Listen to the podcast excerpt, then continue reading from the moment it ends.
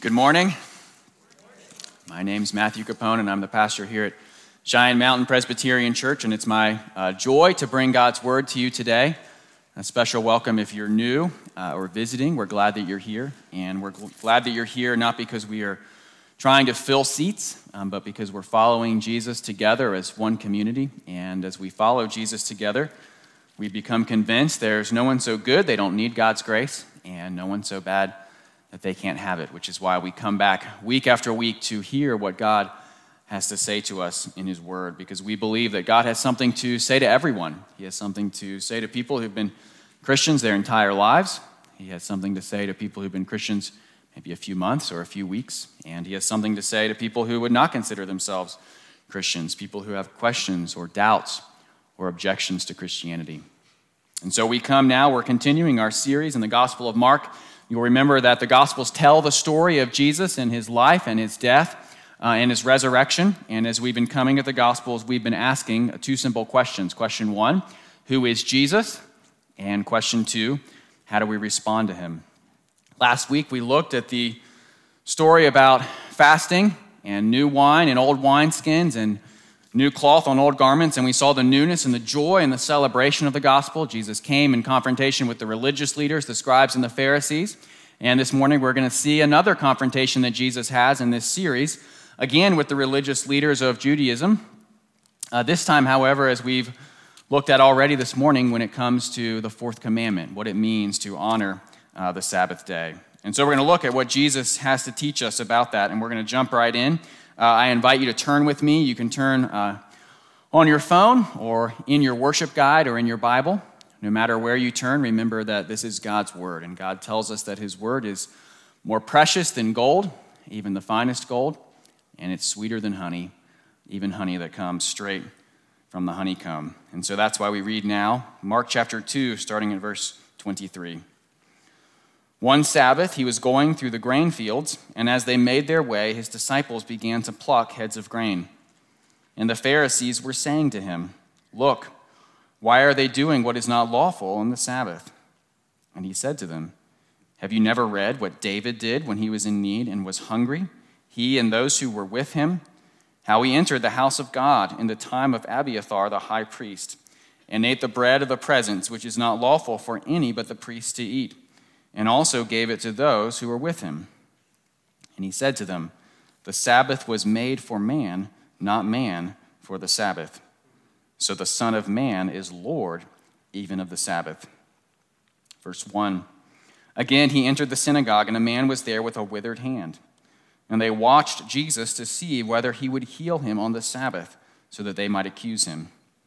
And he said to the man with the withered hand, Come here.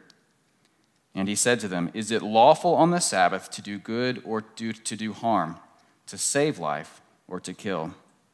But they were silent. And he looked around at them with anger, grieved at their hardness of heart, and said to the man, Stretch out your hand. He stretched it out, and his hand was restored. The Pharisees went out and immediately held counsel with the Herodians against him, how to destroy him. I invite you to pray with me as we come to this portion of God's Word. Our Father in heaven, we um, thank you again this morning uh, that you love us as your children and you help us, you instruct us in your word. And so we ask simply again that you would do that, that you would speak clearly to us this morning, that we would understand our need for you and your grace in our lives, and we would also see that you haven't left us alone you meet us uh, and you give us all the grace that we need. We ask these things, uh, grateful again that we don't earn them or deserve them. Instead, we simply ask them in Jesus' name. Amen. If you've uh, been with us, you know that week after week, as we come to our congregational prayer, no matter which elder is up here, we always pray for the women in our congregation who are pregnant. And we praise God that we have uh, so much life that's coming in this congregation.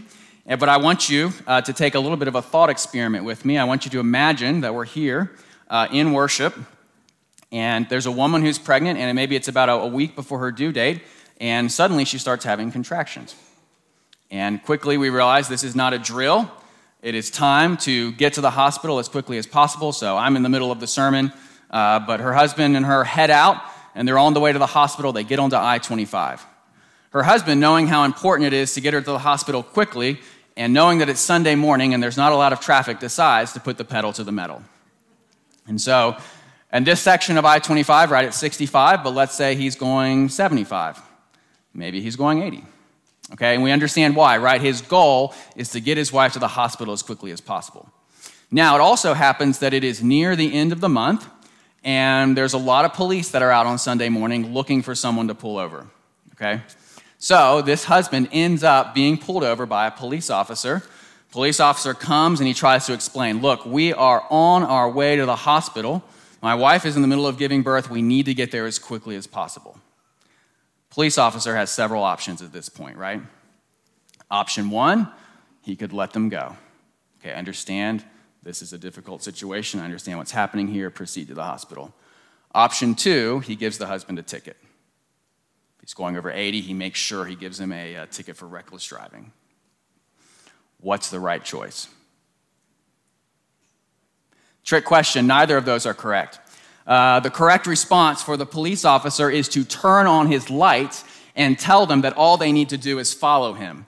And then he should clear traffic for them going 85 or 90 miles per hour as long as it's safe so that this man and his wife can get to the hospital as quickly as possible. Why? The reason is that laws are not arbitrary. As one man has said, the law reflects the heart or the values of the lawgiver. What is the purpose of the speed limit? What is the heart or the value behind it? The heart and value behind the speed limit is that we would honor and protect life. If the police officer in this situation wants to honor and protect life, he honors that greater principle by ignoring the minor regulation and honoring the greater value. Okay? He understands that the law does not exist for itself, it has a purpose and a direction. And so, in doing that, he wants to make sure the life of this child and this mother are protected and they end up to the hospital as quickly as possible. Now, on the one hand, this is a thought experiment. On the other hand, this happens all the time. So if you look this up, you'll find multiple instances of this happening. There's a news article every few years about the husband who gets pulled over for speeding while he's driving his wife, his pregnant wife, to the hospital. And there's a variety of responses. If you look at it, most of them that I could find, the husband gets a ticket. In fact, in one situation, the police officer told him, Your wife will be giving birth to the child, you will be in jail. There was one instance, though, uh, in Kentucky, actually, this year, this, this, uh, this summer. Police officer turned on his lights and just said, Follow me. And he escorted them to the hospital, right? Because he understands that there are some things that are greater uh, than certain laws. That's the situation we're encountering here uh, in this passage in the illustration that Jesus uses. We find him and his disciples in verse 23. They're traveling somewhere, we're not told where, and apparently they're hungry as they're going. They're walking through a field, and so they decide to feed themselves. Now, this was actually allowed according to Old Testament law. If you were going through a field, you were allowed to pick grains off the top. This is stated explicitly in Deuteronomy. So they're not stealing, they're doing something that's allowed. It just happens they're doing the right thing on the wrong day. They are doing it on the Sabbath, the day when they're supposed to rest from work, and this is considered apparently to be a type of reaping. And so they're working technically on the Sabbath when they're not supposed to. They're breaking uh, the law. Now, there's some uh, debate in this situation about whether this is actually forbidden by the Old Testament, whether this is something that the scribes and the Pharisees made up, whether it's a law that they added. Uh, we're not going to resolve that debate this morning. All we know is that Jesus' reaction here, his response, assumes that the Pharisees are correct. Jesus responds to them as if his disciples actually are uh, breaking the law.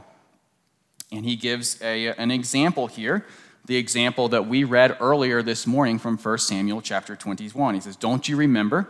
He's engaging, by the way, in a type of religious debate here. He's meeting the Pharisees on their own turf. He knows they like to talk Bible text, so he's going to talk a Bible text to them.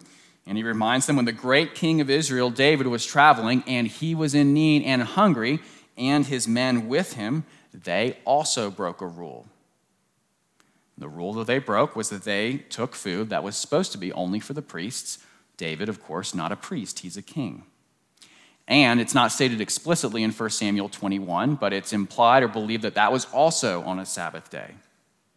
And so he points them to this similar, uh, this similar situation. Look, you're upset about this, but David, the great king, also did this. And then he clarifies for them uh, this principle. Yeah, technically the law was broken. You are correct.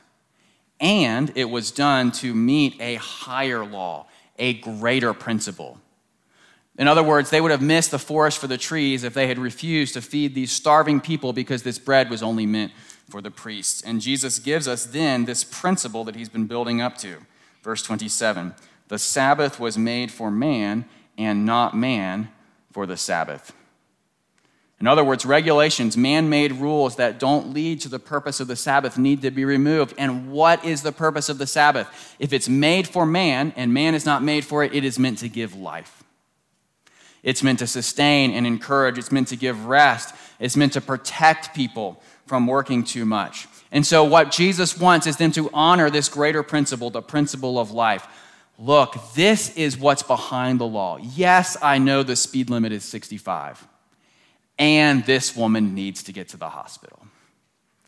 Yes, I know in your minds, technically, they're reaping on the Sabbath, and they are being given life. They're being sustained by what they're doing, picking these heads of grain. And then, chapter 3, verse 4, this next story, we have these two twin stories that go together. Jesus clarifies, verse 4, what it means that the Sabbath was made for man, not man for the Sabbath. He tells them, is it lawful on the Sabbath to do good or to do harm, to save life or to kill? In other words, the Sabbath has a purpose. Its purpose is to do good and to save life. That is the governing principle.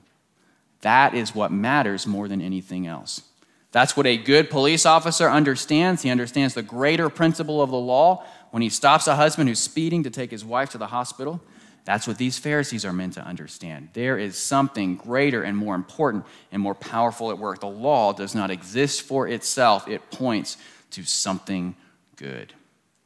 It points to a God who wants to give his people life.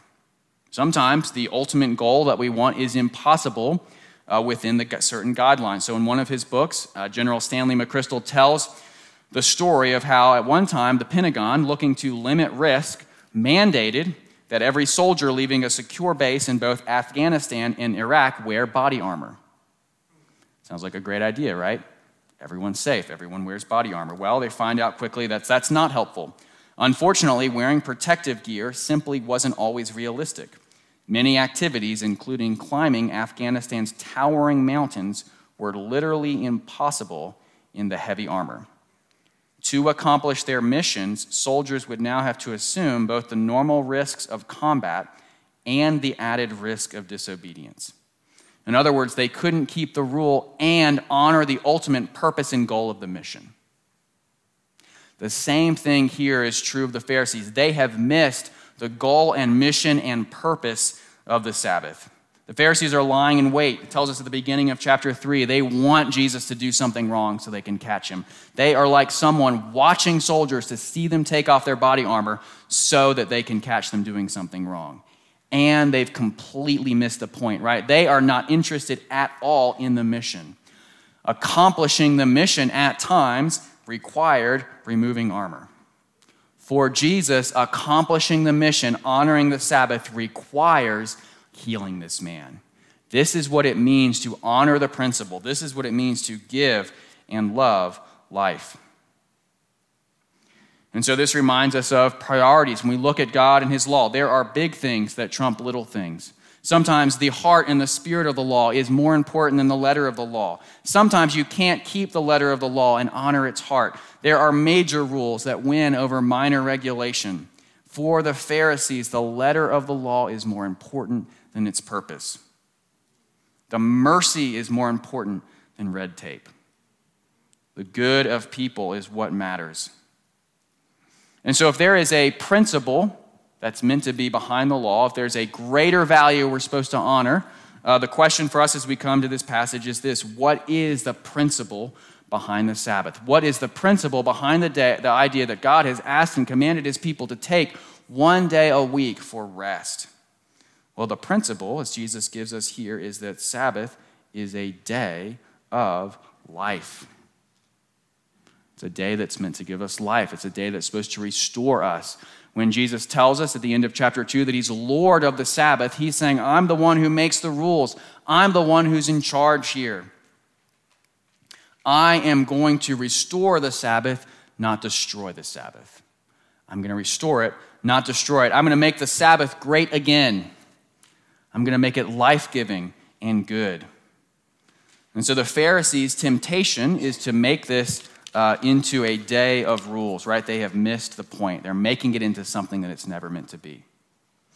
As we come as people who live in Colorado Springs in 2021, our temptation typically is not to make it into a day of rules. Uh, our temptation is to make it into nothing, to make it into just another day of work or consumption. But if the Sabbath is made for man and not man for the Sabbath, the Sabbath is meant to save us from ourselves. It's meant to save us from ourselves. The Pharisees here have a negative vision of the Sabbath. Jesus has a positive vision. The Pharisees have completely missed the point. They don't care about the mission at all. They're just interested in following uh, the rules. And so, if that's the case, what is the mission? Uh, the mission that God has given to the Sabbath is that it's a day of life and rest. When we look at the Ten Commandments and what it tells us about the Sabbath, when we look at the ideas throughout the Old Testament, there's two things that stand out. First, uh, the Sabbath is meant to be a pause from work. Okay, it's a pause from work. Second, the Sabbath is meant to be a pause from consumption. It's a pause from work and a pause from consumption. So we'll take those in order. Uh, pause from work I asked you guys this uh, when we looked at the Sabbath in Nehemiah chapter 13 back in 2019. Uh, what do you call someone who works seven days a week? A slave.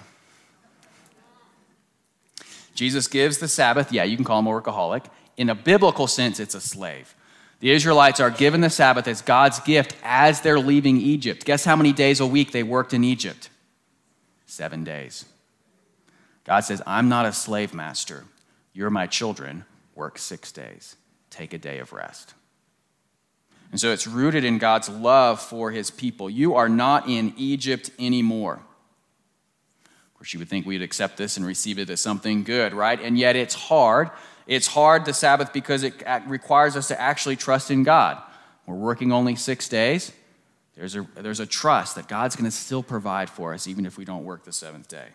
There's a trust that we're not alone in this world. We don't have to do everything. God is a good and loving Father, means to give to us, He means to provide for us and care for us. It is His gift for us. It's also, as I mentioned uh, during our time of offering, it's part of combating the love of money, it's part of trusting God. And I would say for us in this culture, it's uh, part of reminding ourselves that we're human. We don't exist just to work. We don't exist simply as people who are part of a global economy.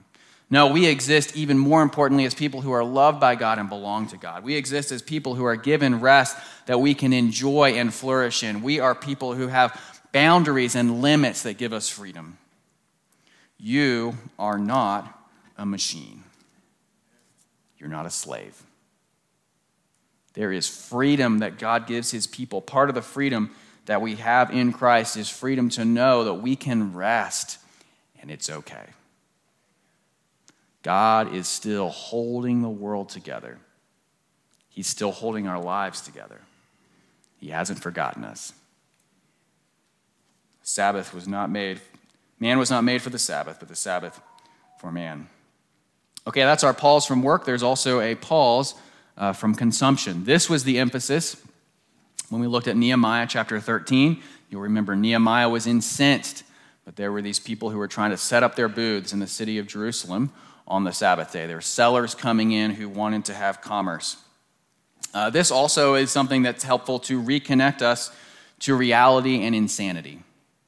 So, this is the water that we swim in, so we don't realize it. Uh, there is something insane and inhuman about a 24 7 economy.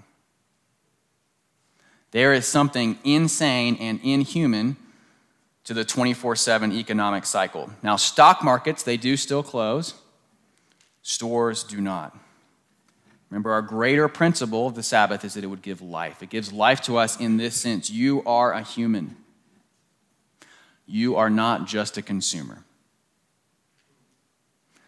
You can pause. You can live life outside of the economic cycle for one day a week. The economic cycle, by the way, would love nothing more than for you to exist as its slave. There's a reason that Amazon gives you one click purchasing. It's not because they want your freedom, okay?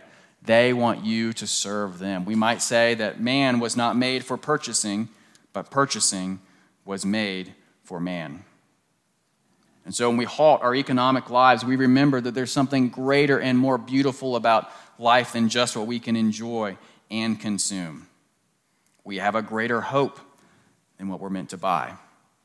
Also, part of the purpose in the Old Testament, um, this is less true today. We don't live in uh, Israel, we don't live in a theocracy.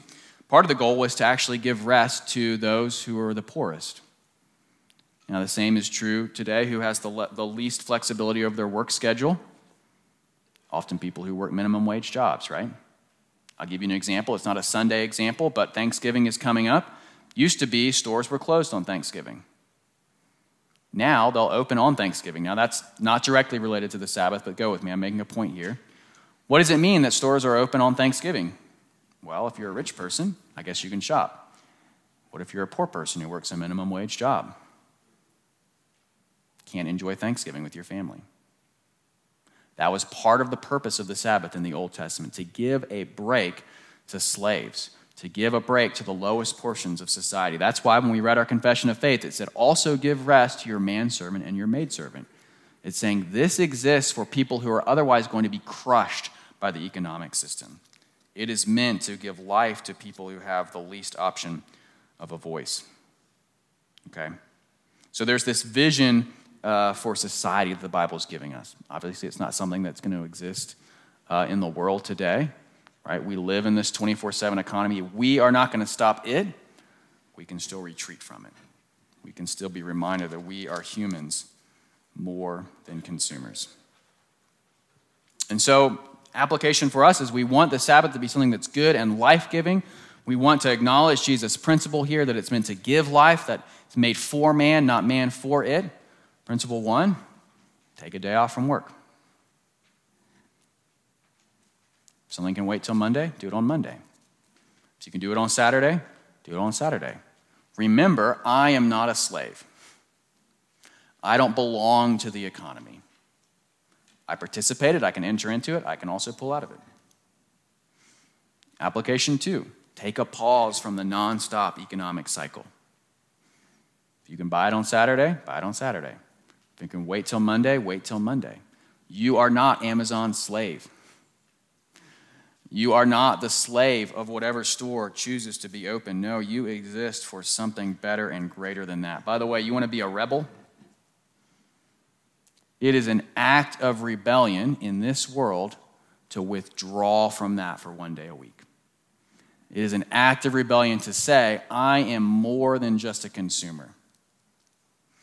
It is an act of rebellion to say, I am not defined by what I purchase and what I enjoy. I'm defined by something greater. I'm defined by the fact that I belong to God. He's a good father, He gives me rest and life. Kids, I want you to imagine for a second what if your uh, parents told you, you know what, you have to take a day off from chores and homework. You can't do that on Sunday. What would you think of parents like that? Those are terrible parents. I mean, that sounds really lousy. You have to take a day off from homework and chores. Those are some real legalistic parents.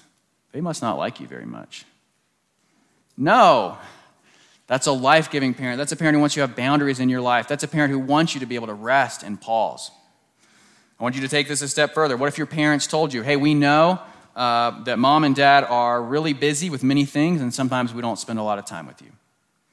But we are going to take one day a week when we're not busy and we're going to rest and we are going to spend time together as a family. What would you think of parents like that? They sound all, like awful legalistic parents to me. No. These are parents who are taking a pause to invest in their children. These are parents who want life for their family. The same is true for us as children of God. He wants us to pause and spend time with Him. And so, principles here the Sabbath gives us life, it gives us freedom to rest, it protects us from ourselves, it protects us from slavery. Jesus doesn't just tell us, however, that was made for life, he tells us something more. Uh, in verse 28 of chapter 2, the Son of Man is Lord even of the Sabbath. In other words, He is the one who gives us life. He is the one who gives us rest. He is the one who wants us to know that we are fully human, that we can pause from the insanity of the world around us. And so Jesus is telling the Pharisees, You are missing the heart of the Sabbath and you are missing who I am. You are missing both at the same time. I'm the Lord of the Sabbath, so I'm so far up the chain of command, it's actually laughable that you would question me about this.